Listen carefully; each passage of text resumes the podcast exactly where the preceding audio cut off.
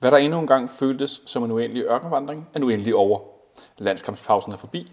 Slut med indskifter af Mike Jensen og andre ægle episoder som indslag i af de få kampe, det var muligt at se i den sidste uges tid, plus det løse. Det var slet ikke meningen, at vi skulle optage før på mandag, men vi har simpelthen savnet snak om fodbold, Superligaen og selvfølgelig FC København, så meget, at nu sidder vi her igen. Du lytter til fredag den 19. oktobers udgave af FC Københavns Fanradio. Og det er med stor overlegenhed, at jeg kan præsentere dagens yderst kvalificerede kompetenter, nej, jeg mener paneldeltager, som sidder overfor mig her i dag. Sebastian Stanbury fra Tipsblad, velkommen til dig. Tak for det. Og Nikolaj Stenmøller, øh, direkte fra arbejde. Ja, velkommen til dig. Ej, næsten direkte. Ja, næsten direkte, fordi du har nemlig, Nikolaj, købt en lille flaske alkohol, noget, øh, noget rødvin fra Australien, og vi har nogle nødder, vi har lidt lakrids, og jeg har faktisk også noget vand stående herovre til at skylle mund med. Øh, og for enden af bordet sidder Jonas Løring. Og, øh, at, at når jeg siger drejer på knapperne, så er det faktisk ikke noget, jeg finder på. Så drejer han rent faktisk på knapperne. Der er også kun fire knapper på den her lille mixer, som vi optager med. Vi optager som altid fra Københavns Fanradio, øh, hen i fanklubs lokaler. Og øh, jeg skal sige, som jeg ikke har gjort lang tid, at øh, vi har købt udstyr hos forsound.dk, og selvom nogle af jer synes, at lyden herinde er elendig, så bliver jeg altså nødt til at skyde den videre fra, øh, fra vores samarbejdspartner på Lydfronten og til det her lokale, beklædt med fliser. Og jeg var højt til loftet, 4,5-6 meter, sådan noget. Øh, har er meget rumklang herinde. Så hvis det lyder som, vi sidder på et badeværelse, så er det altså ikke, fordi vi går i jacuzzi, så er det fordi, at øh, lyden Desværre er... ikke. Nej, det, desværre. Det kunne ellers have været øh, mægtig sjovt. Øh, vi skal selvfølgelig se kamp, frem mod kampen på søndag øh, på udebane i øh, Vejle, hvilket er en af årsagerne til, at du er kommet, Sebastian. Det er jo ikke nogen hemmelighed, at du har et øh, kært forhold til, til klubben for Nørreskoven. Mm. Jeg ser nogle gange, nogen kalde det Jyllands Rubin, og det griner jeg altså Jyllands meget af. Rød Rubin. Jyllands- Gammel, øh, gammel slagsang. En gammel, som de stadigvæk spiller fra 80'erne.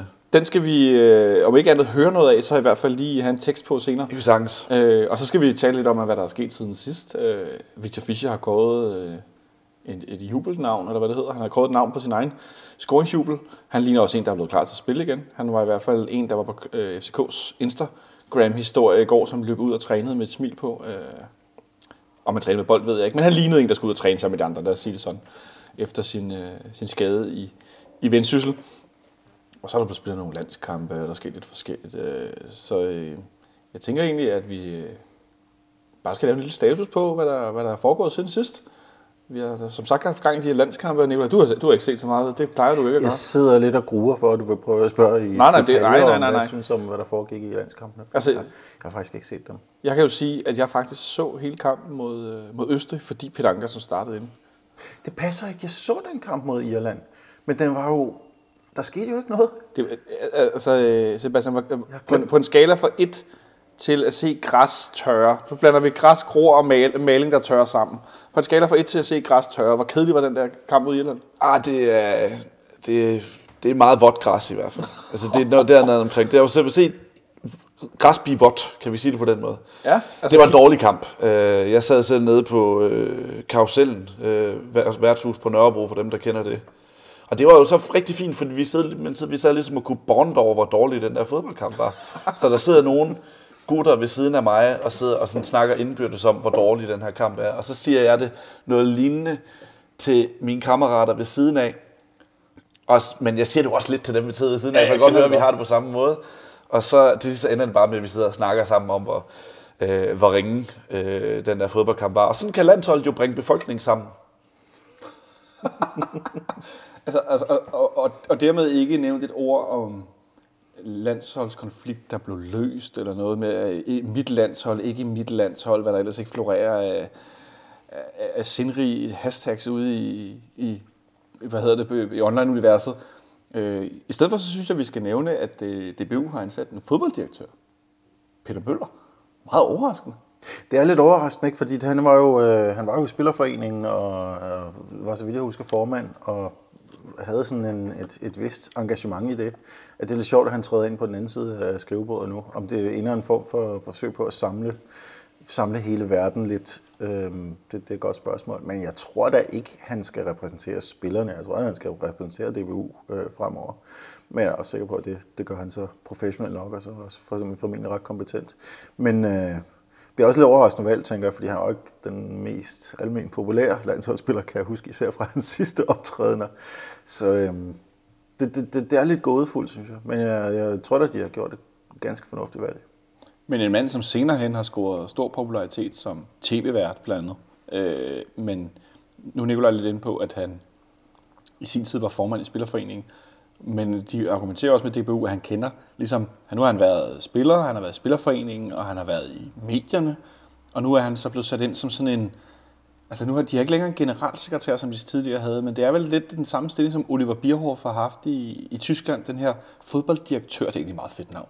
Jeg var også fodbolddirektør. Det er i hvert fald et, sådan, et lag, der ligesom skal...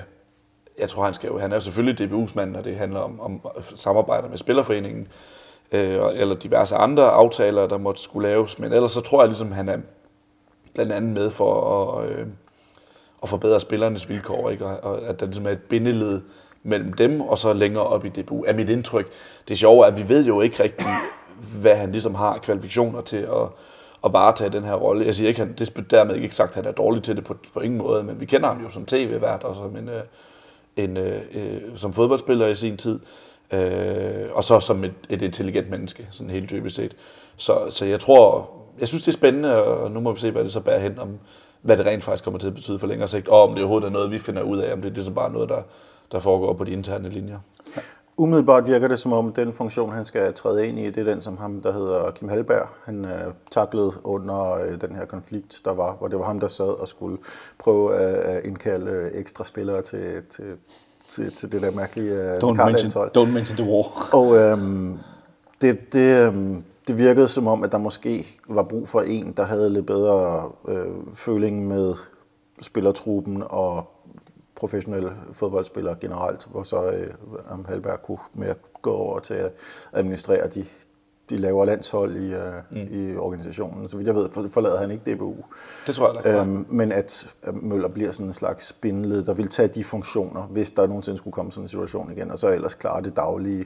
Og, og prøve at leve op til alle de her ting, som også er blevet, har været en del af landsholdsaftalen, altså forbedringer for, for spillernes, øh, i, i, i spillernes forhold og, og deres dagligdag, når de er afsted med landsholdet. Det giver vel også meget god mening, at man ligesom har en, der tidligere har været landsholdsspiller, været professionel fodboldspiller, som er en del af, af forholdet mellem DBU-spillerne på det øverste professionelle plan. Altså som altså Kim Helberg, han så har med at gøre med de, de lavere landshold og så videre, laver som om de går. De er alle sammen under 61. Ja, ja, men i pyramiden. Ja, i, pyramiden. i, i, i professionalitetspyramiden, kan vi holde dig, det var meget godt ord. Øhm, men interessant at DBU øh, jo, sådan som jeg oplevede det for første gang i lang tid, foretager sig noget progressivt, som der ikke er nogen der synes virker åndssvagt. Det må da også være lidt en succeshistorie for dem i en tid, hvor de ellers er presset på alle fronter. Jo, helt sikkert. Altså alene det der med, at man ligesom, når der nu har været så meget ballade, altså først med, med kvindernes øh, forhandlinger øh, sidste år, og nu med, med, med, med herrelandsholdet, så, så bliver man nødt til at gå ud og foretage sig et eller andet, i stedet for bare at lade det stå til. Så alene det, man ligesom siger, at vi forsøger at komme det her i møde, og forsøger at gøre nogle ting, så det ikke gentager sig, det må man jo, det må, det må kun påskynde, synes jeg. Det kan man kun påskynde. Nu var Nikolaj lige kort ind på den her landskamp i Irland. Den så jeg også det meste af. Jeg tror, nej, fik jeg også set hele den endda, tror jeg. Øh, vi snakkede lidt om, at det var, undskyld mig, røvkedeligt. Øh, men, og det var ikke en fis, det var en flaske vand med bobler i åbnet. Øh, men, altså, jeg, jeg kunne godt lide tanken om, at de forsøgte at fjerne en masse træningskampe. Nogle kalder dem venskabskampe. Jeg kalder dem træningskampe, fordi jo, man spiller, også for venskabets skyld, men det handler om at blive bedre i en gruppe, hvor man ikke spiller tit sammen. Eller så tit sammen. Øh, men så forsøger de at lave nogle point ud af det, at man kan rykke op og ned i noget A, B-pulje-niveau. Øh, vi kan endda stadigvæk godt nå at rykke ned C endnu, ja, det går helt galt. Det kan du bare se. Lidt ishockey-agtigt. Øh, noget med noget A-pulje, noget B-pulje, noget C-pulje. Men alligevel, så ender det med at mangle energi, og det ender, ender med at mangle knist. Og... Jamen, jeg synes faktisk, det var kedeligt på en anden måde. Nå, du synes... altså, nu bliver det interessant. Øh, vi har set ufattelig mange elendige venskabskampe, som er blevet dårlige, fordi at der simpelthen ikke, netop som du siger, ikke er noget energi, og ikke er nogen, der ligesom har nogen interesse, og når der, hvis der så begynder at komme en lille smule liv i det, så foretager landstræneren fem udskiftninger på tre minutter, og så ah. på, altså, på, øh, på, på, tre minutter, og så går vi videre, ikke? og så dør det fuldstændig der. Øh, jeg synes, det her det var mere sådan en klassisk uh, Irland, der ikke rigtig havde noget at komme med, men til gengæld ikke ville tabe kampen, så de stillede sig ned i den her defensiv, de kan. Og Danmark forsøgte, synes jeg, men der manglede bare, som der har gjort så mange gange med landsholdet under Åke Harreide, noget, nogle, nogle evner kreativt, offensivt, specielt når Christian Eriksen var ude. Øh, så jeg synes mere, det var sådan, fordi de ikke kunne. Det var ikke, fordi de ikke ville, de kunne bare ikke. Det, det, det er en anden måde at være kedelig på. Det er en anden måde at være kedelig på. Også et, et irsk hold, som forsøgte at amputere flere danske øh, ben mm. undervejs. Det var øh, meget, det var bare lidt sådan underligt fodboldkamp. Men samtidig som jeg så kampen med mit utrolig øh, uengagerede blik, så øh, var det også et irsk hold, der ja, som nævnt, de gik ikke efter det, og så øh, indså danskerne, og det, det var også fint nok. Altså hvis vi kan overstå det her i god overorden, så er 0-0 ganske udmærket. Vi skal nok slå dem her på hjemmebane, og så er nøglekampen til den måde mod Wales i stedet for. Men så spillede Danmark mod øh, Østrig i Herning, som nævnt. En kamp med... Så, så gør man så det, altså så bruger man reserven der i stedet for, for der er kun tre udskiftninger. Og det er jo det eneste positive, jeg rigtig sådan kan finde, det er, at der ikke er alle de her mange udskiftninger spillet på Sebastian. Så det ikke bliver de her cirkuskampe med mm. et helt hold, der bliver skiftet i løbet af anden halvleg, og alt tempo dør og så videre. Så spillede de i Østrig med en, en ret forandret startopstilling, øh, blandt andet Peter Ankersen på højre bank, som jeg selvfølgelig var interesseret i at se spille, også kvæg hans form, stigende formkurve og alle de her ting, der gjorde, at han nu var udtaget igen. Hvordan synes du, han øh, gjorde det i kampen, Peter Ankersen? Jeg synes, gjorde det okay. Øh, jeg lagde ikke personligt så meget mærke til ham, og det er ikke nødvendigvis skidt for en højre bak. Altså, øh, jeg synes, øh, Danmark... Altså, han kommer jo ind og er en del af en defensiv, som bare fungerer, og som har gjort det i lang tid nu under Åke Harreide. Altså, hvis vi fraregner øh, vikarlandskampen nede i Slovakiet, så er det danske landshold lukket på, på, med skiftende spillere i, i midterforsvaret på bakkerne, lukket to mål ind i 11 kampe i 2018 fra en straffesparkskonkurrence. Og det er altså voldsomt. Det er jo, det er jo, det er jo et fantastisk forsvar. Ja. Så på den måde er der ligesom noget at træde ind i. Øh, øh, og noget, der fungerer, som, som Ankersen kunne komme ind og være en del af. Det synes jeg, han gjorde løst ganske fint. Og så det helt kort, så var der jo et, et rigtig stort lyspunkt i den her kamp. Lukas Lea, han scorede et, et, et fuldstændig forrygende mål efter en dobbelt 1-2, og så sådan en højrebensafslutning op i det venstre hjørne, som egentlig var vinklet lidt den forkerte vej. Det var, øh, der var, det var lige så, ja, der vågnede jeg i hvert fald på sofaen, skulle jeg sige. Mindelse om Thomas Brolin i EM 1992 mod England. Det var det Gå på YouTube, unge mennesker. Ja, det kan være, at vi skal få nogen til at notere ned et, øh, et link. Og oh, der bliver trukket, der bliver trukket hårdt, øh, dybt suk hernede for bordenden. Jeg håber, jeg er producer. Vi skal have en, en YouTube-linkmaster i gang her. Har jeg ellers set noget interessant? Spanien formåede jo at tage på hjemmebane til England. Jeg så apropos Danmark, at publikum i Herning er lige så lidt vilde med Mathias Sanka, som de er i Brøndby. Det, altså det, det, det, det kan vi jo sagt sidde og sige. Sebastian, hvordan har du det med, at folk i Herning bruger Sanka? Det synes jeg er fjollet. Det synes jeg er latterligt.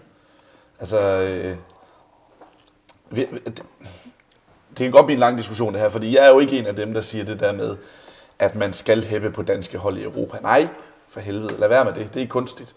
Øh, og øh, altså, øh, at man skal hæppe på det hold om torsdagen, som man har stået og buet af om, om søndagen. Det, det fungerer ikke.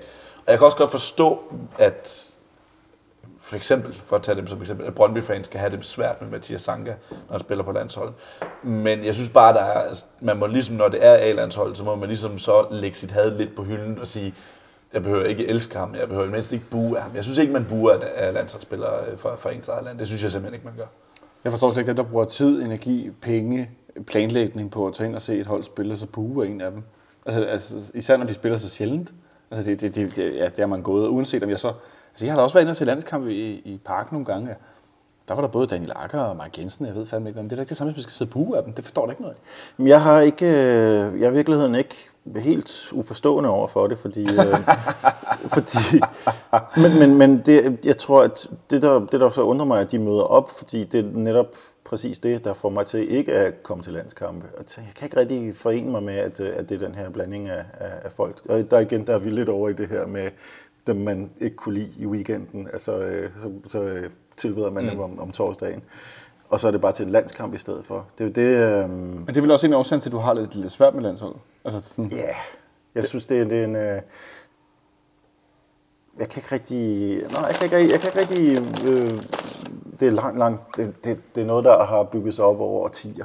altså, ja, det, var det, det var helt tilbage fra den gang med Ricardo, hvor han principielt ikke udtog nogen fra, øh, fra Københavns hold. Altså, blev mere og mere irriteret over, at de spillede så kedsommeligt uden vores teknisk velfunderede spillere, og så, øh, ja, så på et eller andet tidspunkt, så blev jeg bare voldsomt uforelsket i, i holdet fra, fra 80'erne. Nu ved det lidt pudsigt, når man står og kigger på den bog, der står derovre.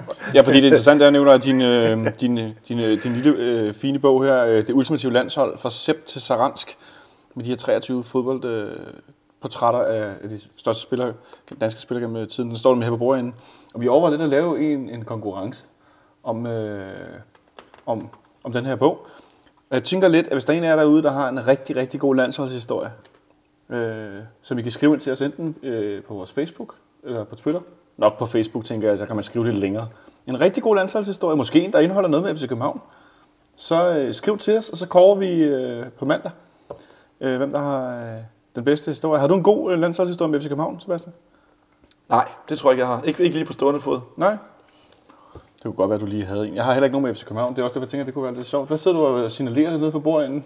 Måske på fredag. Måske på fredag. Vi giver det uge. Vi giver det uge. Så på næste fredag, inden der, så skal I, kan I skrive til os, hvis I har en god øh, landsholdshistorie. Det må også godt ikke holde indhold FC København, men jeg tænker, det kunne være sjovt, hvis der var en, en FC København, måske en KB-vinkel, en B103-vinkel. Det kunne være ikke så ringe.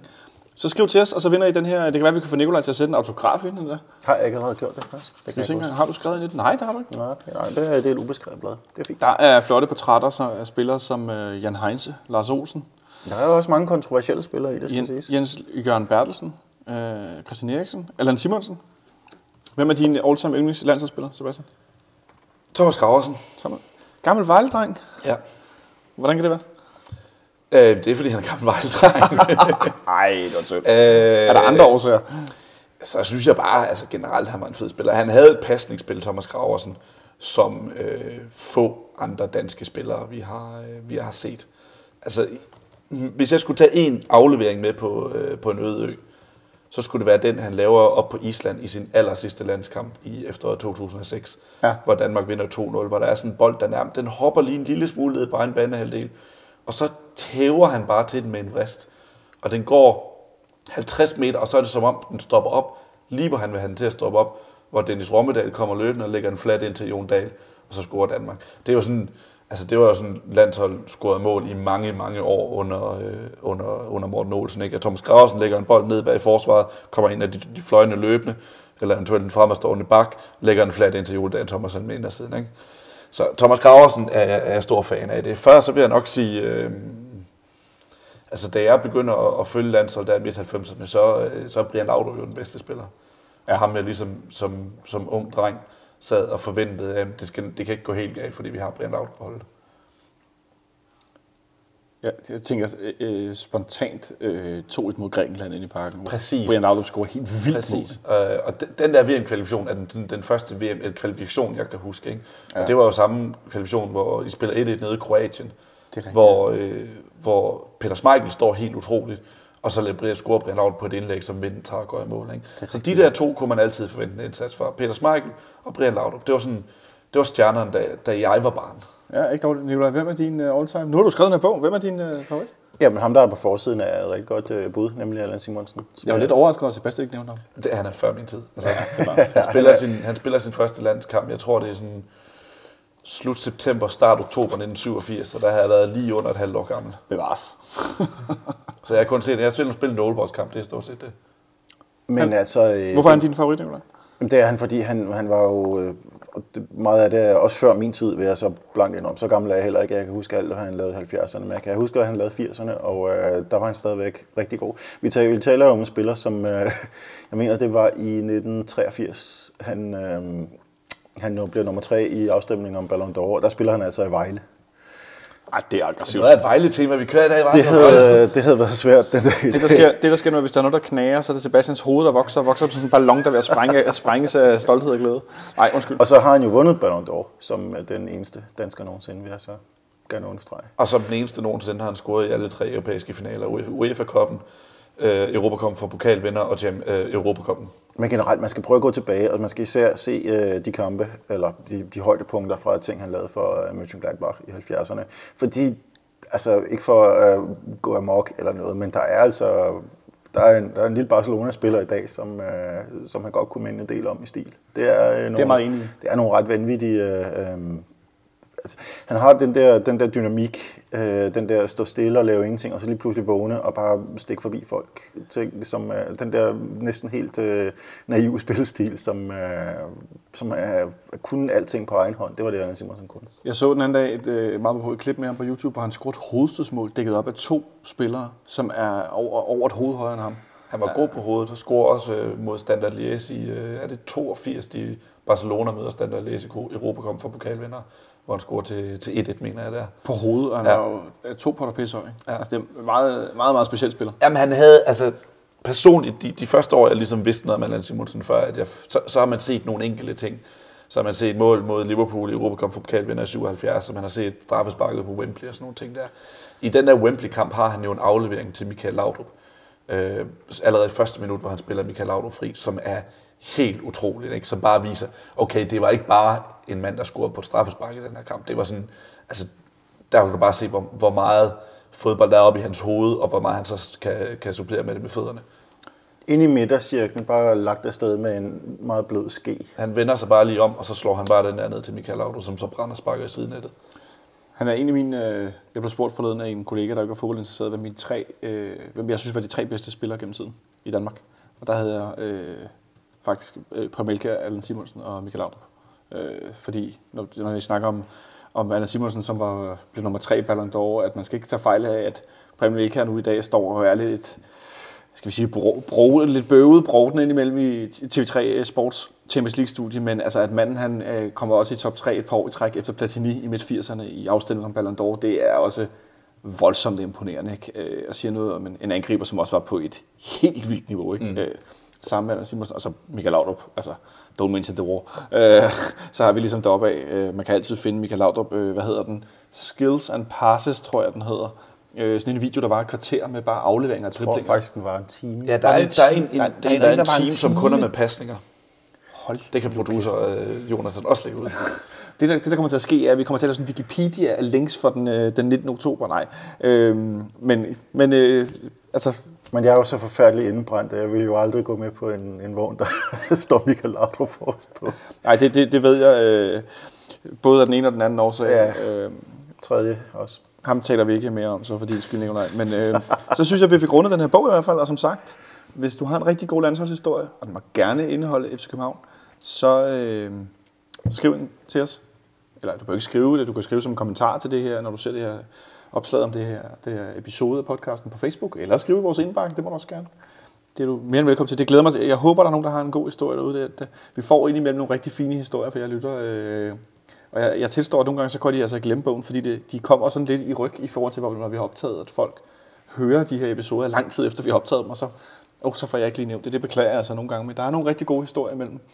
Øh, hvad der forhåbentlig bliver en god historie, det er vores kamp på søndag i Vejle. Og jeg kender godt svaret, Nikolaj. Skal du til Vejle? Nej, jeg skal ikke til Vejle. Du skal jeg er til Vejle. tømmermænd. Du har hvad? Jeg er tømmermænd. Du er tørmand, ja. Så, så går det ikke. Sebastian, skal du til Vejle? Det skal jeg faktisk heller ikke. Det skal du. Det, det, Nej. det overrasker mig faktisk. Ja, jeg har ikke, øh, jeg har ikke set så mange Vejle-kampe i den her sæson på stadion, faktisk. Så, øh, så nej, det skal jeg ikke.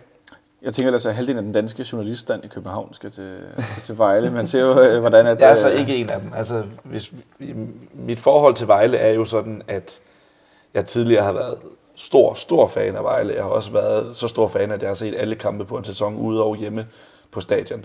Og det er jeg ikke længere. Det er bare, giver, giver simpelthen ikke nogen mening for mig, øh, hverken i kraft af min bopæl i København og i kraft af mit job, der tillader, ikke tillader mig at, at stå og hude og, og skrige og, og støtte et hold på den måde. Det synes jeg ikke. Så det er, det er min barndomsklub, og det er en klub, jeg stadigvæk følger, men ikke som sådan, som, som skrigende fan i dynejakke og en stor øh, spillertrøje udenover, som, som det var, dengang jeg var øh, i min start teenageår.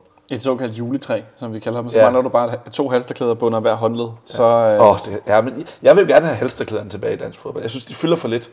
Altså det der med en god 90'er uniform, dynejakken, en, et spillertrøje, som er et nummer for stor, netop så den kan komme uden over dynejakken, en hue eller en kasket, og så tre halsterklæder. En på hver arm og en rundt om, øh, en rundt om halsen.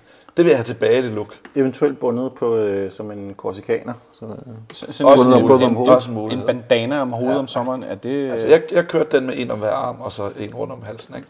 Det gjorde vi i 90'erne. men, men nu siger du, du savner. Kan du ikke bare forklare mig, hvorfor du savner det? Øh, Se, se, nu bliver det, det, er, sjovt. det er ren nostalgi, tror jeg. Okay. Og så synes jeg faktisk, jeg synes, halsterklædet kan noget som, som virkningsmiddel på en tribune.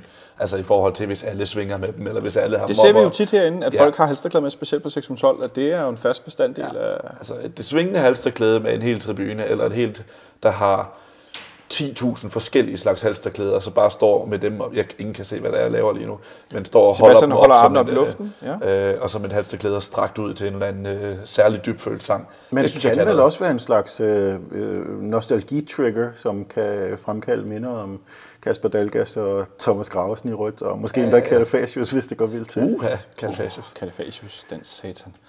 Han var en krasbørstig type. God Vejle anfører gennem mange sæsoner. Og voldsom spiller. Også i, Ja, det var han også. Det var han også. Han brækkede engang kæben på Troels. Nej, på øh, Morten Brun. Ja. Ja. Og Troels Bæk, der var vred over det. Og det, kan Det er, det er jo faktisk øh, i kampen, hvor Silkeborg bliver mester. Sidste kamp i sæsonen øh, 93-94, hvor de møder OB. Og, øh, kan- er det kæben eller næsen, han brækker for rødt kort for yderligere nogle kamp, øh, karantænekamp på video. Og så vinder, øh, så vinder Silkeborg 2-0 og bliver mester foran FC København. Stille. ja, det var bare selv den her selv kamp, det er bare Jeg skal lige høre, uh, Sebastian sidder på træeren. Kan du ikke slukke for mikrofonen eller? Nu drikker han også af glas. Uh, Det er en dag, Og der, er det er synd for jer, I, I med alle jeres der tabte mesterskaber. Åh, det gør stadig ondt. ja, det gør sgu stadig. Hvorfor sparkede du ikke bare den bold væk, Mio? Ja, godt spørgsmål. Men øh, nu er Mio ikke med på, på banen. Øh, på, øh, på søndag der er der derimod en, en masse andre, der er øh, med et Vejlehold, som FCK.dk har været så pæne at skrive mig lidt hjælp her, at øh, det ikke det, det startede meget godt, men de har fået 8 ud af 12 point på hjemmebane, eller dem, de har fået, er på hjemmebane. 8 mm. ud af 12 af dem. Øh, og det ser ikke... Altså, det, i starten af sæsonen tænkte jeg sådan, at oh, det er sgu et meget stærkt Vejlehold, der er kommet op, og den her flamboyante italienske træner, og der var virkelig noget nyt blod. Men det var som om, at øh, luften gik ret hurtigt af ballonen. Jeg vil sige det sådan, at øh, jeg synes, øh, Vejle har vist, at de evner at spille med i Superligaen. Jeg synes, øh, jeg har set meget få kampe, hvor de er blevet, kørt, altså blevet skilt ad og blevet kørt ud af banen. Det synes jeg faktisk næsten ikke, der har været. Til gengæld har de ikke evnet at få point nok ud af det. Altså, der har været for mange kampe, som de måske burde have vundet, som så er blevet uafgjort. Og der har også været nogle stykker, som de måske kunne have fået et point i, som de så har tabt. Øh, jeg, synes, jeg synes, Vejle er et svært hold at spille mod. Det synes jeg, det, det, jeg tror ikke, der er nogen, der, der er ikke nogen, der har nemt ved at vinde over Vejle. Det er ikke bare lige sådan noget, man gør. Men til gengæld har Vejle virkelig mange noget særligt offensivt, der ja. evner at gøre, at de får, får point ud af, hvor svære de er at spille mod. Altså, de er jo med afstand det dårlige scorende hold i Superligaen. Jeg mener, det er 10 mål i 12 kampe. Det dur jo ikke. Øh, mange af dem er der på straffespark, nogle af dem er på dødbold og sådan noget. Altså, de mangler at kunne score mål i åbent spil, fordi de har scoret en del mål på straffespark. Det er et rigtig fint dødboldhold, men, men ude i banen, der mangler der virkelig noget.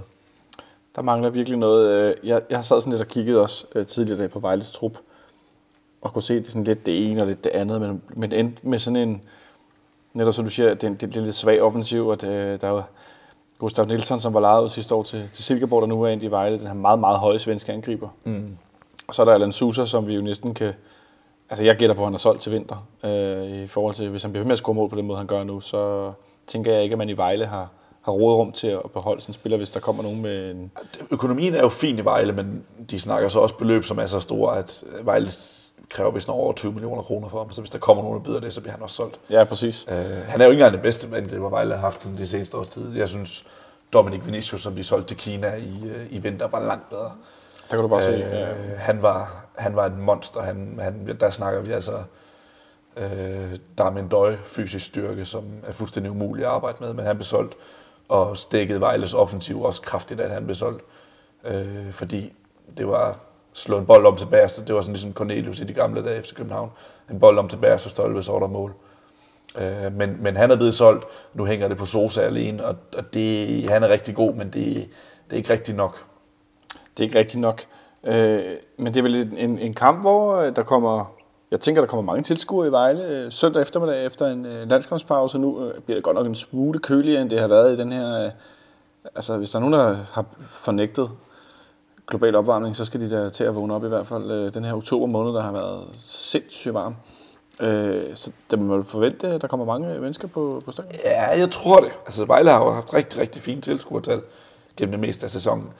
Nu, er, nu har resultaterne jo været sløje sådan, siden vel start august eller noget af den stil. Altså sådan tvivlsomt i hvert fald. Øh, øh, og som du selv siger, været bliver en lille smule dårligere nu. Men jeg tror, altså 5.000 minimum, det, det, vil jeg, det vil jeg tro.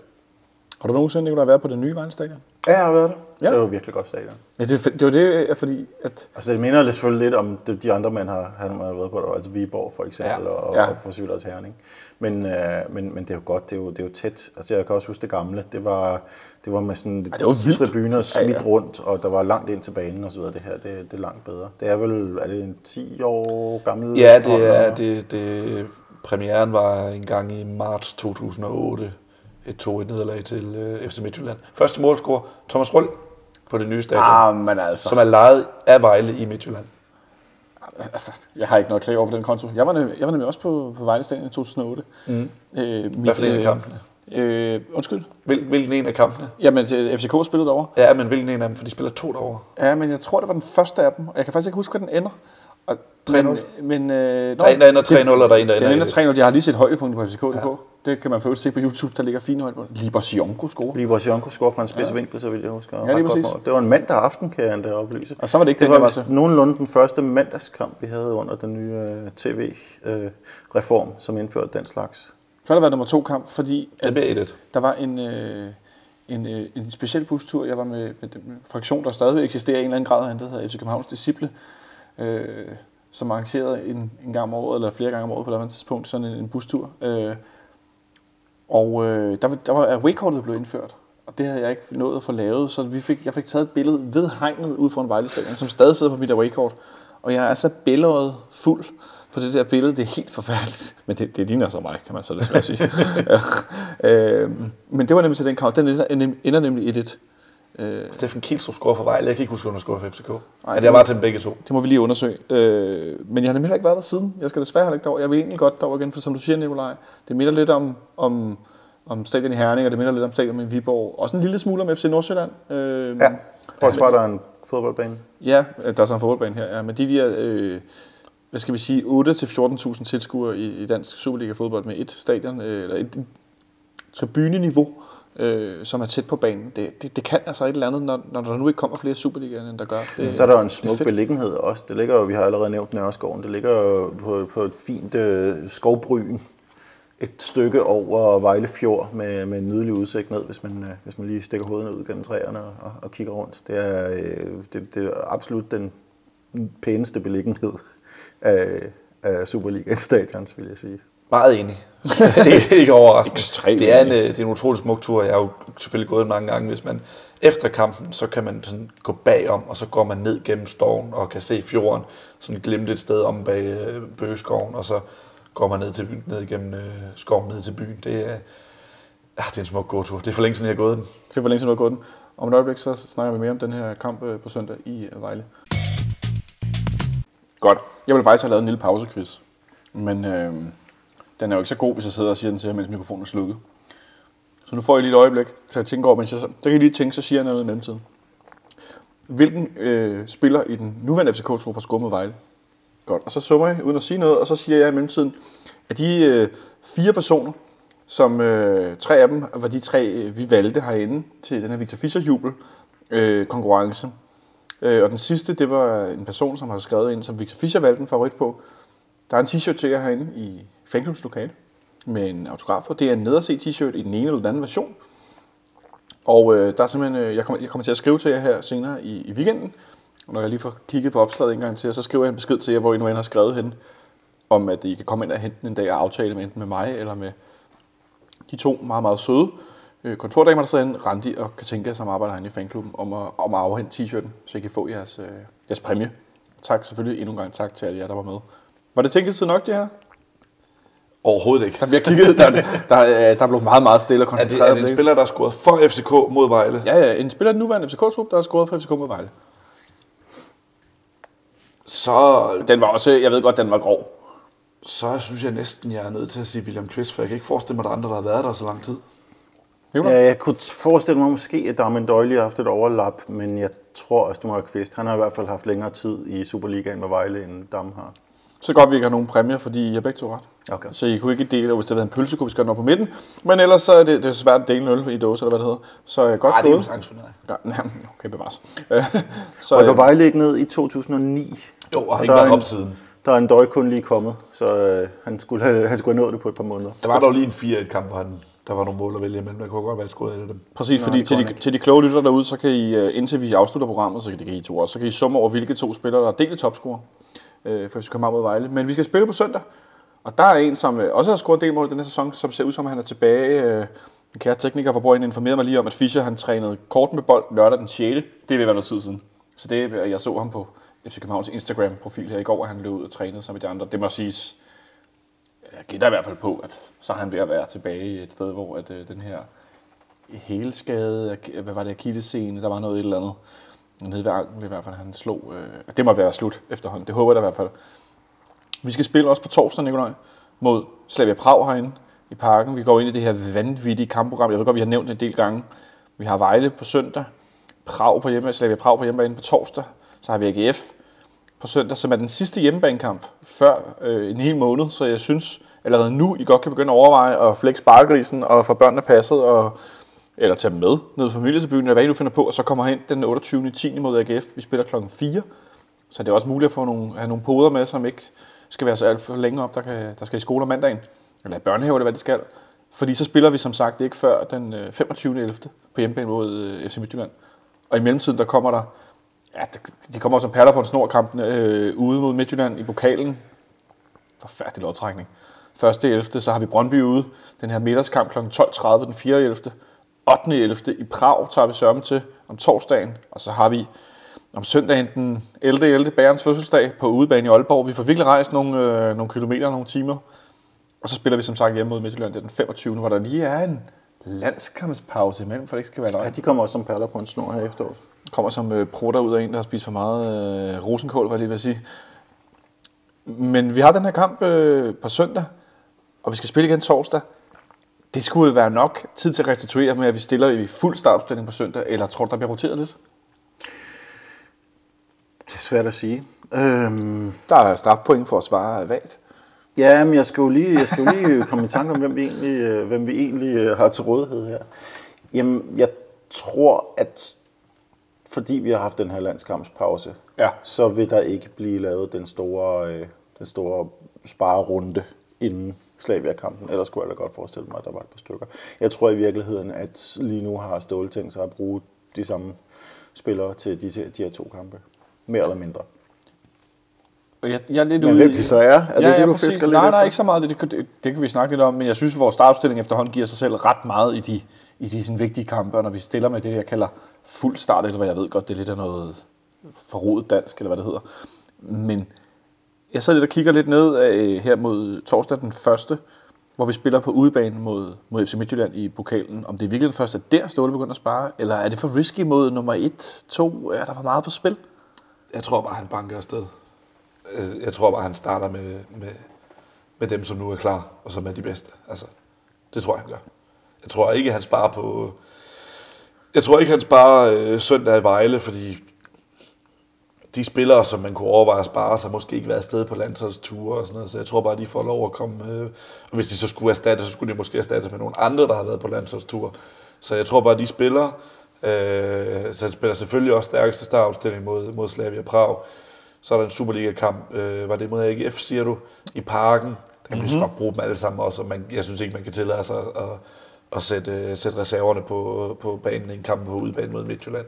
Så jeg tror bare, det bliver... Heller ikke i pokalen? Ikke i pokalen. Altså nej, ikke når det er udebane mod Midtjylland. Og, og Ståle har jo, det vi snakker om tidligere herinde, at Ståle har jo en, en, øh, en større tillid til sin startopstilling end mange af de andre danske hold, i forhold til, at han tør, han tør trække større veksler på dem, i forhold til at skulle, skulle bytte fem mand, bare fordi man spiller øh, øh, søndag torsdag. Så kommer der nogle enkelte gange en gang imellem, hvor han giver nogle reserver chancen. Men jeg er ikke sikker på, at det bliver lige nu. Hvordan tror du egentlig det helt kort det kan være, at han har den her øh, både historik, men også nu, som han nu, altså har den her tillid til, at de godt kan tåle det, både fysisk, men også øh, mentalt? Øh, han har prøvet det før. Øh, Han, øh, han har prøvet det før, han ved, hvad han kan forlange af dem, og hvad han ikke kan forlange af dem. Han er ikke bange for engelske uger. Han har spillet dem øh, i al den tid, han har, han har været træner i FC København. Og så forlanger han også noget af sine spillere. Altså han siger, hvis du er på det her niveau, så skal du kunne spille øh, søndag, torsdag, søndag, torsdag. For øh, det, det skal man kunne, når man er i en stor klub. Mens mange af de, de andre klubber, som ikke er lige så vant til de europæiske kampe, øh, ser vi rotere lidt mere, fordi jeg tror, de har ikke samme erfaring med det. De ved ikke, hvad de kan prøve, og så øh, better not risk it. Så, øh, så bytter vi lige nogle spillere, så, så de kan tåle det alle sammen, og så de ikke øh, går omkuld. Er du samme, øh, hvad skal man sige, er du lige så tryg ved det, som, som, som Sebastian giver udtryk for, at han er på vores vej? I ja, efter den her uge er jeg, fordi hvis vi havde haft nogle landsholdsspillere, som havde slidt sig helt ned i jorden for at vinde en utrolig vigtig kamp, så, så øhm, ja, uden at have set kampen, så forestiller jeg mig ikke, at Peter Ankersen har løbet sig øh, fuldstændig udmattet mod, mod Østrig. Øhm, og vi har jo ikke haft ret mange spillere i, i aktion i, i ugen i det hele taget. Så øh, jeg tror snarere, at han vil prøve at få dem, få dem i, øh, op i gear i den her kamp, end han vil, han vil prøve at rotere for at gå lidt sparsomt til værk. Sådan så de er friske, og så de er øh, sammenspillet igen mod Slavia. Vi så jo efter den sidste pause, at det, det tog lidt... Øh, det må man sige. Det, det tog lidt kræfter og lidt, øh, lidt, lidt strategi at få dem til at hænge sammen igen. At de, de røg lidt ud af, af, af den, det gode, øh, det gode øh, tråd, de, de havde på det tidspunkt for at bruge et. Ja, vi var i en rigtig god rytme ja. tror jeg nærmere, jeg vil sige, øh, sådan, som hold. Den forsvandt lidt. Midtjylland havde været lidt i en dårlig rytme. De fik den så efter landskampspausen, og de må vel omvendt være lidt ærgerlige over, at de nu fik brudt deres rytme af endnu en, en pause med, med landskamp. Okay, de, de, har så større, øh, de har så større ting på tapetet end lige en landskampspause, vil jeg sige, når de skal til at fungere med en helt ny træner. Det bliver ja, det, det, er jo, gud, det er helt rigtigt, det havde jeg ikke glemt. Det, det, det, altså, hvor overrasket blev I på Tipsbladets redaktion, da Jes Thor pludselig tog til, tog til Belgien? Øh, der var to overraskelser i det, vil jeg sige. Øh, der, var, der var det, at han lige pludselig skulle øh, skifte klub. Det havde jeg ikke set komme. Nej vel? Og så var der det, at, at Aarhus, som bliver deres øh, U19-træner, det havde jeg heller ikke set komme. Altså, vi snakker om en klub, som øh, jeg skrev lidt om det i Tipsbladet i dag, bare lige en kort notits. Altså, de har hentet spillere i løbet af sommerpausen i... Øh, i uh, Ungarn, de har hentet nogen i, de har hentet i Brasilien og i anden Bundesliga. Altså Midtjylland er jo virkelig en meget global jysk klub. uh, det er altså, godt de, udtryk. De henter over hele verden og har scouts over hele verden og henter amerikanske spillere også og sådan noget. Men deres nye træner, det bliver så nogle 19 træner. Og det, det har jeg respekt for. Jeg mener, som siger, vi tror så meget på vores værdier og så meget på vores filosofi, at, uh, at vi får, frem af ham her. Men jeg havde bare ikke set det komme. Nej, jeg blev overrasket. Jeg, jeg havde øh, tænkt lidt, at de ville køre med en konstellation, der hed Christian Bak og Brian Priske, måske frem til vinterpausen. Og så ligesom sige, I, som Sebastian er på, I kender kulturen, og I kender spillertruppen, og I har været formodentlig, nu gætter jeg bare, øh, også været en meget stor del af den daglige træning på anlægget i, i IKAST, hvor man jo ofte hos, som vi ser det ud på, på tierne også, at det er assistenttræneren eller first team coachen, eller hvem det nu er, der står for meget den daglige træning. At så tænker så går de to ind, og de har begge to erfaring, og de kan godt finde ud af medierne osv. Så videre. Så kommer der den her mand ind, som jeg i hvert fald aldrig har hørt om, øh, kan jeg godt tilstå, og overhælder dem indenom på sin vis. Eller er det overfortolkende, tror du, Nicolaj? Måske lidt.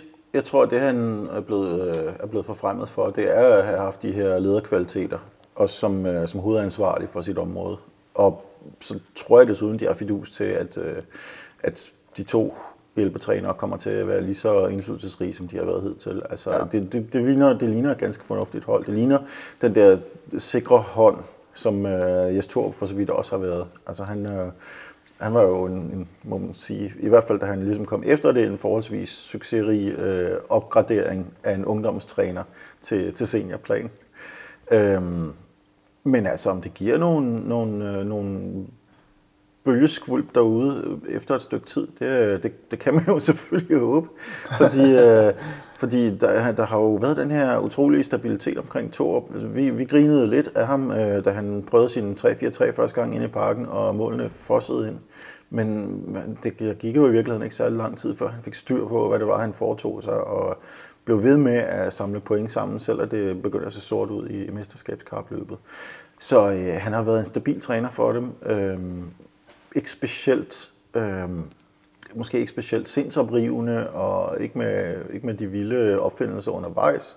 Og det har, han- det så viser, at det har han ikke haft brug for. Jeg kunne forestille mig, at ham Kenneth Andersen øh, er, er øh, lidt samme type, og er så godt etableret nu i, i øh, klubbens, klubbens idéer og filosofi, at øh, det sikkert bliver meget af det samme.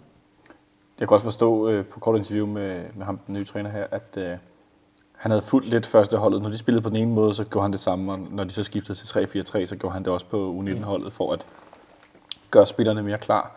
Men det er vel også øh, et, et spørgsmål om at finde en træner, som heller ikke har brug for at skulle gøre tingene på sin måde, og skulle, hvad skal man sige, ligesom øh, kæmpe meget med, med både med, med Benham og, øh, hvad hedder han, øh, Ankersen derovre, øh, i forhold til at, at bestemme, hvad der skal ske med spillere osv. Altså, der er mange kokke i køkkenet i Midtjylland. Øh, Du nævner Benham, Ankersen.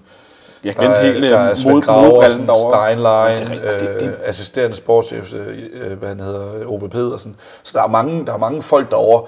Ikke at, ikke at jeg nødvendigvis tror, at det er en, øh, en, en ulempe med, med de mange kokke for, for en gang skyld. Altså, de, de er jo svar- forsvarende danske mester. Men så det er sådan, Du nævner alligevel nu fem, som har sådan ret meget indflydelse på det sportslige i en eller anden grad. ikke? Det er det ret I hvert, fald, I hvert fald fem, som vi har. Jeg ved jo ikke, hvad de hver især har forventning. Det Nej, ved det er jo ikke, selvfølgelig hvad de har indflydelse på det sportslige. Men i hvert fald fem, som har idéer og tanker om et fodboldhold. Ikke? Øh, må vi antage. Men, men det har jo fungeret meget godt. Og det virker jo til, at de ligesom øh, altså trækker i samme retning.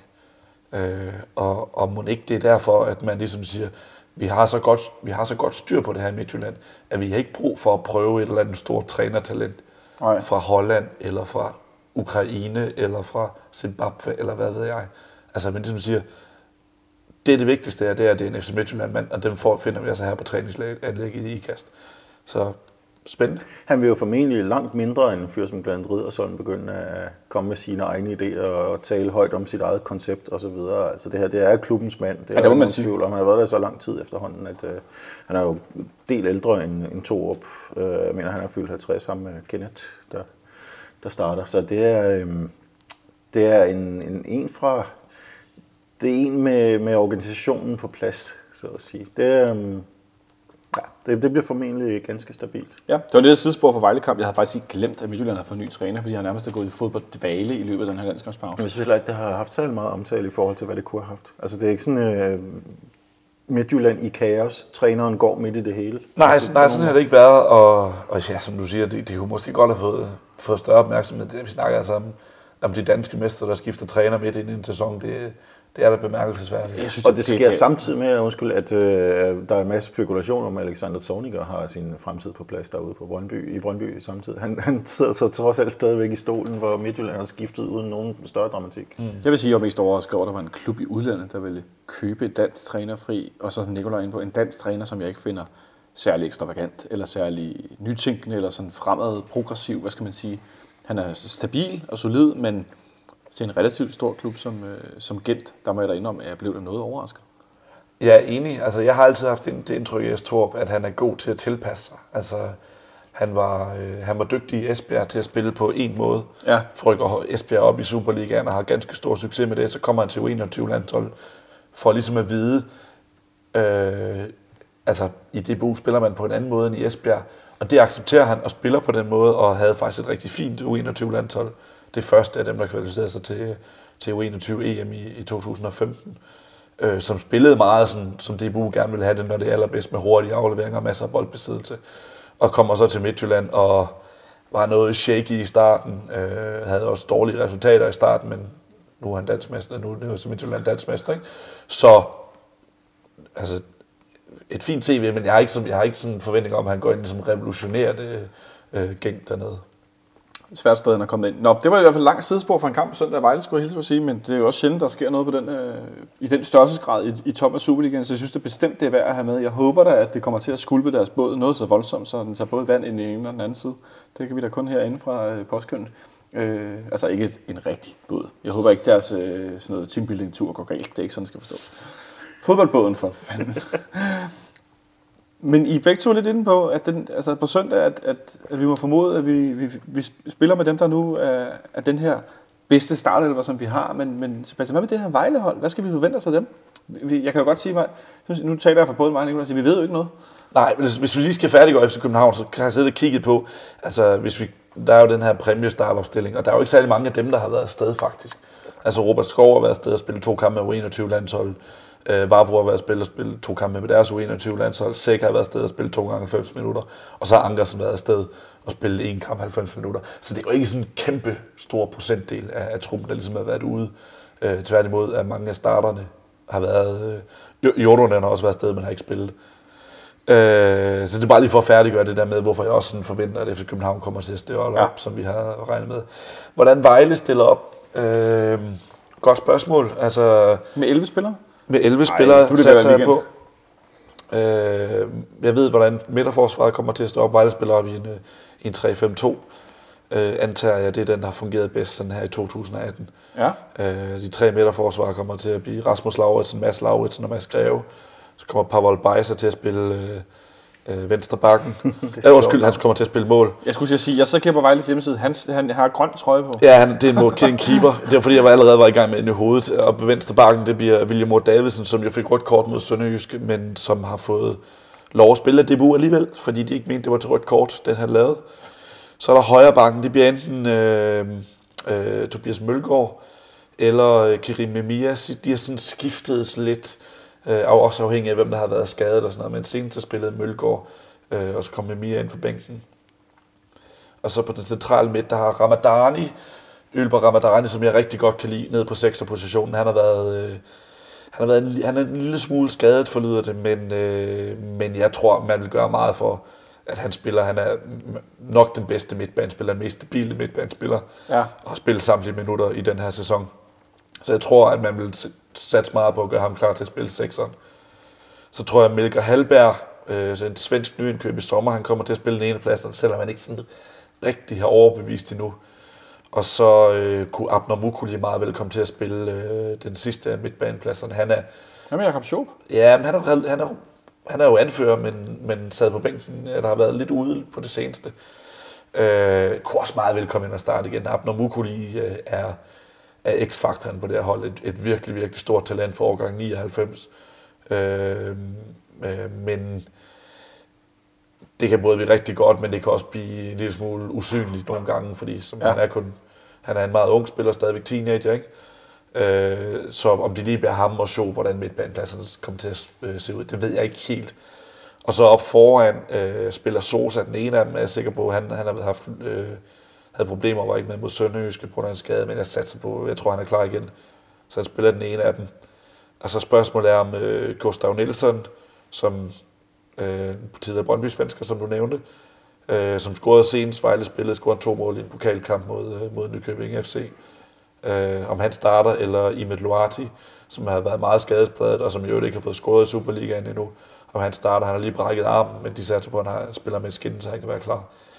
Øh, jeg tror personligt, at... Øh, jeg ved faktisk ikke, hvad jeg tror personligt med den sidste. Fordi at Luati har været meget foretrukket, men Gustav Nielsen har scoret pænt med mål på det seneste, og har scoret øh, ganske for nylig øh, i pokalturneringen, øh, mens øh, Luati slet ikke har scoret den her sæson endnu. Så, øh, så hvem det lige bliver de to, det ved jeg simpelthen ikke, hvem det skal være. Han kommer på julemandens Luati-liste. Nej, tak Nikolaj, fordi du hjælper mig med den, på den der konto. Sebastian, jeg sidder og kigger ned over Vejles trup og noterer mig en del øh, kinesiske spillere. Ja, Men øh, du er ikke i nærheden af at nævne en af dem, nej, som nej. en, der kan få spilletid. Det er simpelthen fordi, at, at, at det er sådan nogle øh, souvenirspillere, vi er ude i. det definerer en souvenirspiller. Altså merchandise-spillere, spillere, der, der sælger trøjer. Nej, det gør de ikke.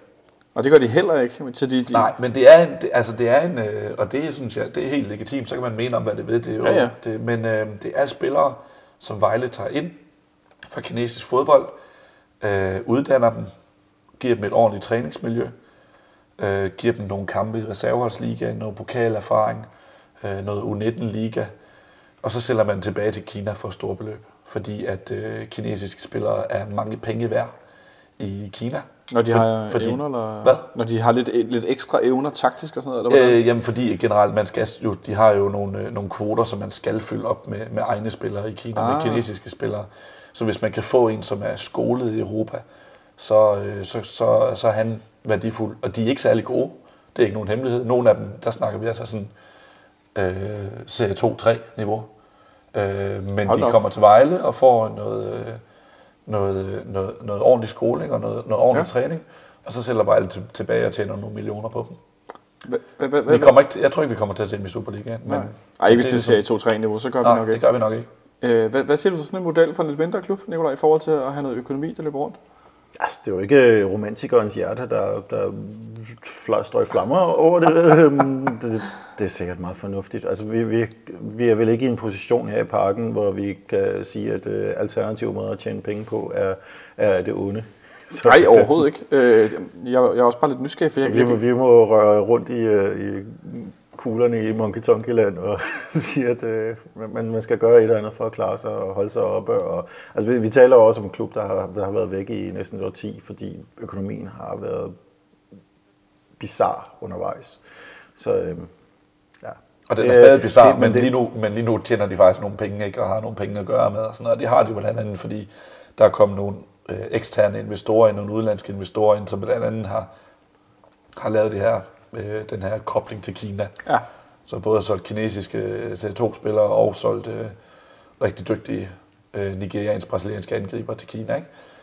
jeg, jeg, jeg tænker også, at øh, altså tanken om at uddanne nogle spillere fra, fra et land, hvor at man rent historisk ikke er så taktisk øh, stærk fodboldwise osv., den synes jeg, der er ret ædel i virkeligheden.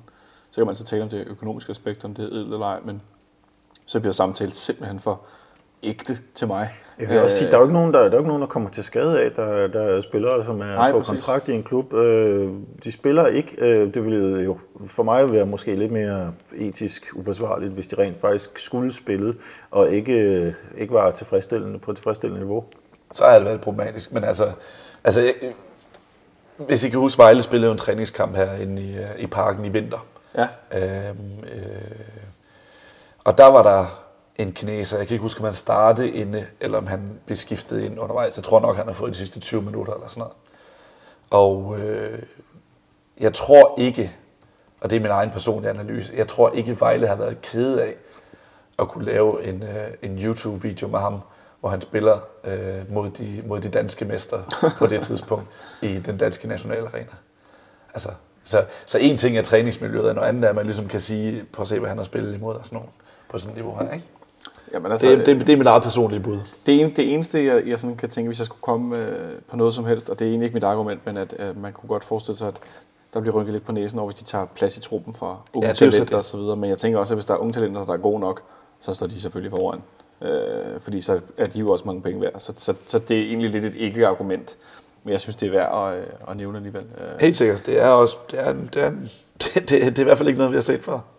Nej, det må man sige. Men som Nicolaj er lidt inde på, ikke fordi den danske Superliga eller danske fodboldklubber i det, i det hele taget øh, laver øh, vanvittigt mange penge. Der bliver uddelt tv-penge her øh, efter denne øh, næste runde i Superligaen, øh, efter placering og så videre. Og øh, jeg synes bare, vi kan lige så godt øh, øh altså, tage tyren ved hornet. Det er interessant, at, øh, at Brøndby de kan ende som nummer tre efter runden, hvis det flasker sig, og så får de 3,1 millioner udbetalt, men hvis, de, hvis alt går mod, imod dem, hvilket man jo over håb for nogens vedkommende, så ender de på 9. pladsen, og så får de under en million udbetalt, 900.000 kroner.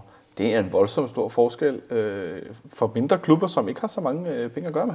Altså, øh, Var det, var det et hip til Brøndby? nej, det var mere lidt hip til nogle af de her lidt mindre klubber Nå, rundt omkring okay, i landet, som jeg, som jeg godt... Nej, altså når man har brug for at låne penge af sin, af sin ene bestyrelsesmedlemsposition, eller hvad han nu er derude, vores ven Oscar, så, øh, så det der med de der tv-penge er jo virkelig fuldstændig lige meget, fordi så har man problemer med driften.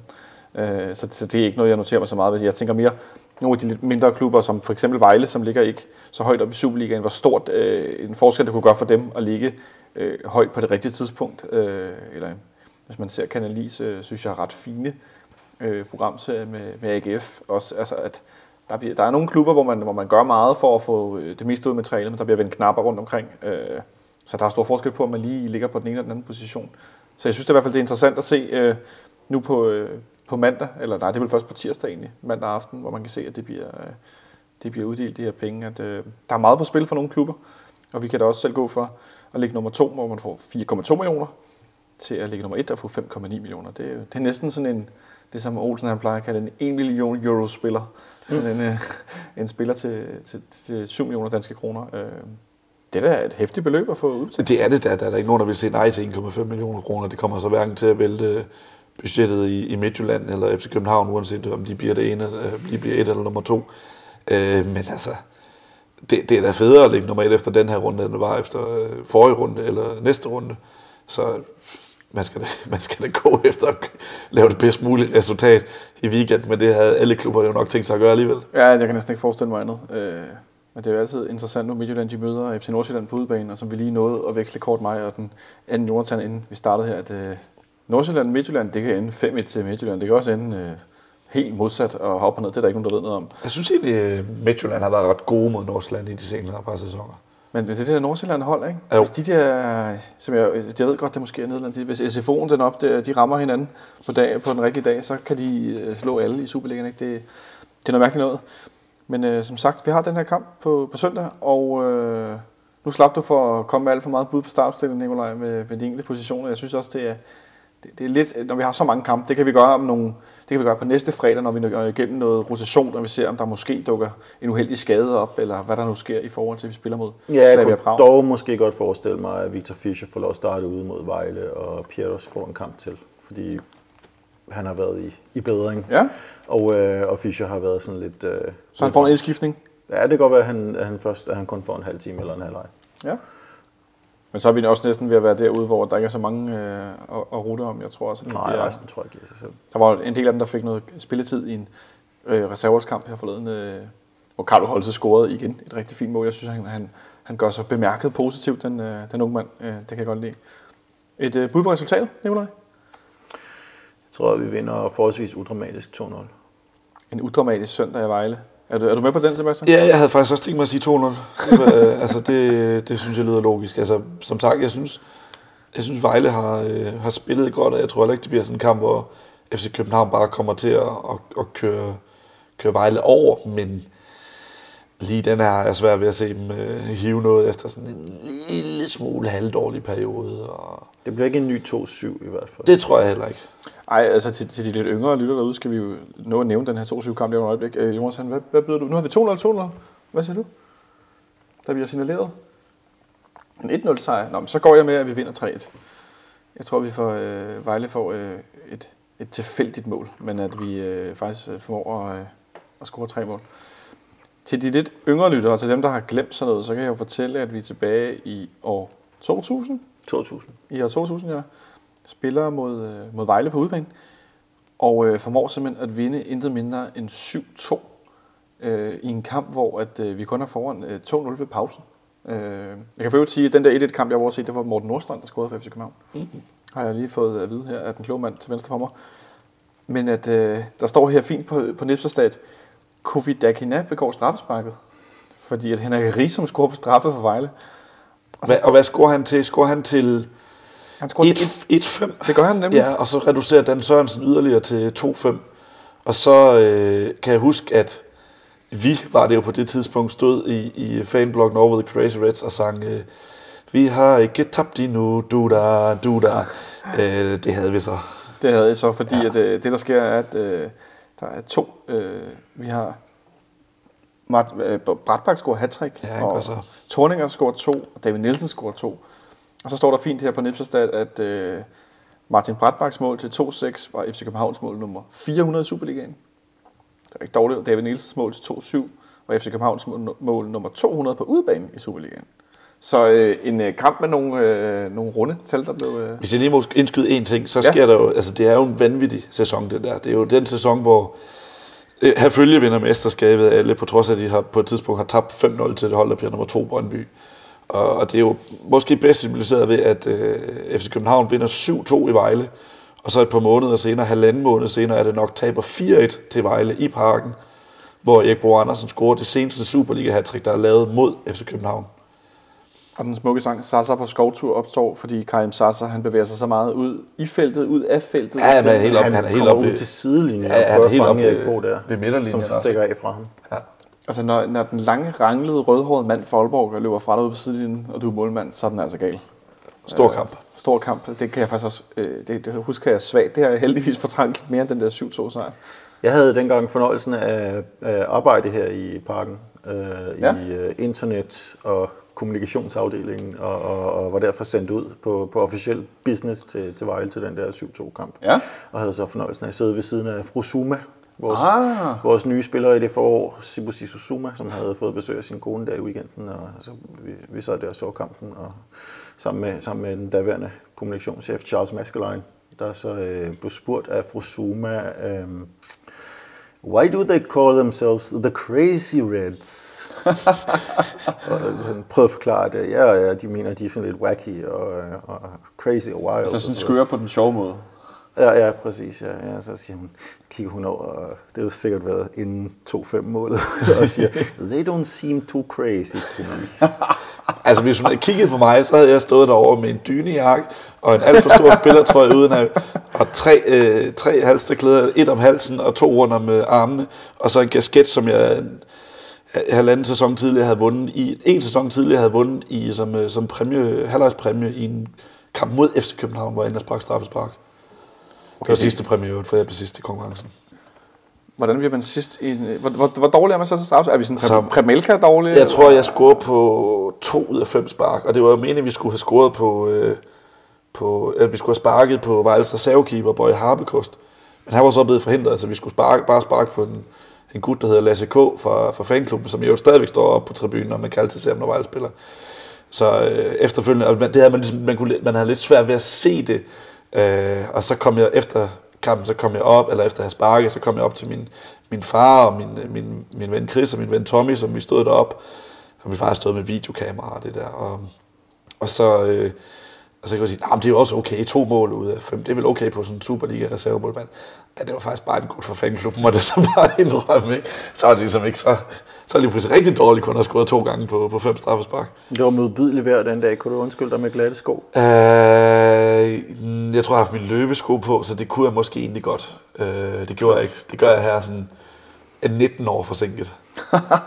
Nej, jo, 19 år forsinket. Det passer meget godt. Altså det der med, med, med tilskuere, der sparker straffespark, vi har også haft øh, den der periode, vi havde overlægger herinde i parken som en konkurrence mellem fraktioner, hvor der også kom nogle gange nogen ind i flade sko, som mest af alt præsterede, og simpelthen at stå på halen som sådan et øh, gø- og gokke-nummer. Mm. Øh, det, det var ganske fornøjeligt.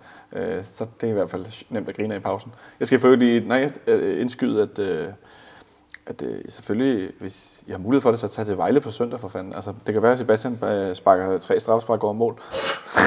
Nej, det, det ved vi, du ikke gør. Men øh, som sagt, Nikolaj Stenmøllers, det ultimative landshold for Septis Saransk. Skriv inden på fredag med en god fodboldhistorie øh, med FC Københavns landshold. Ikke, øh, FC Københavns landshold, sådan noget vrøvl.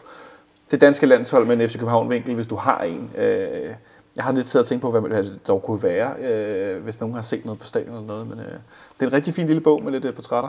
Så øh, skriv ind, hvis I har lyst til at vinde den. Og så, øh, ellers så tror jeg, at vi vil lukke ned for dagens øh, meget hyggelige snak om, øh, Vejle, FC København og, og lidt af hvert om dansk fodbold. Øh, det var en stor fornøjelse, I kiggede forbi. Det var så lidt.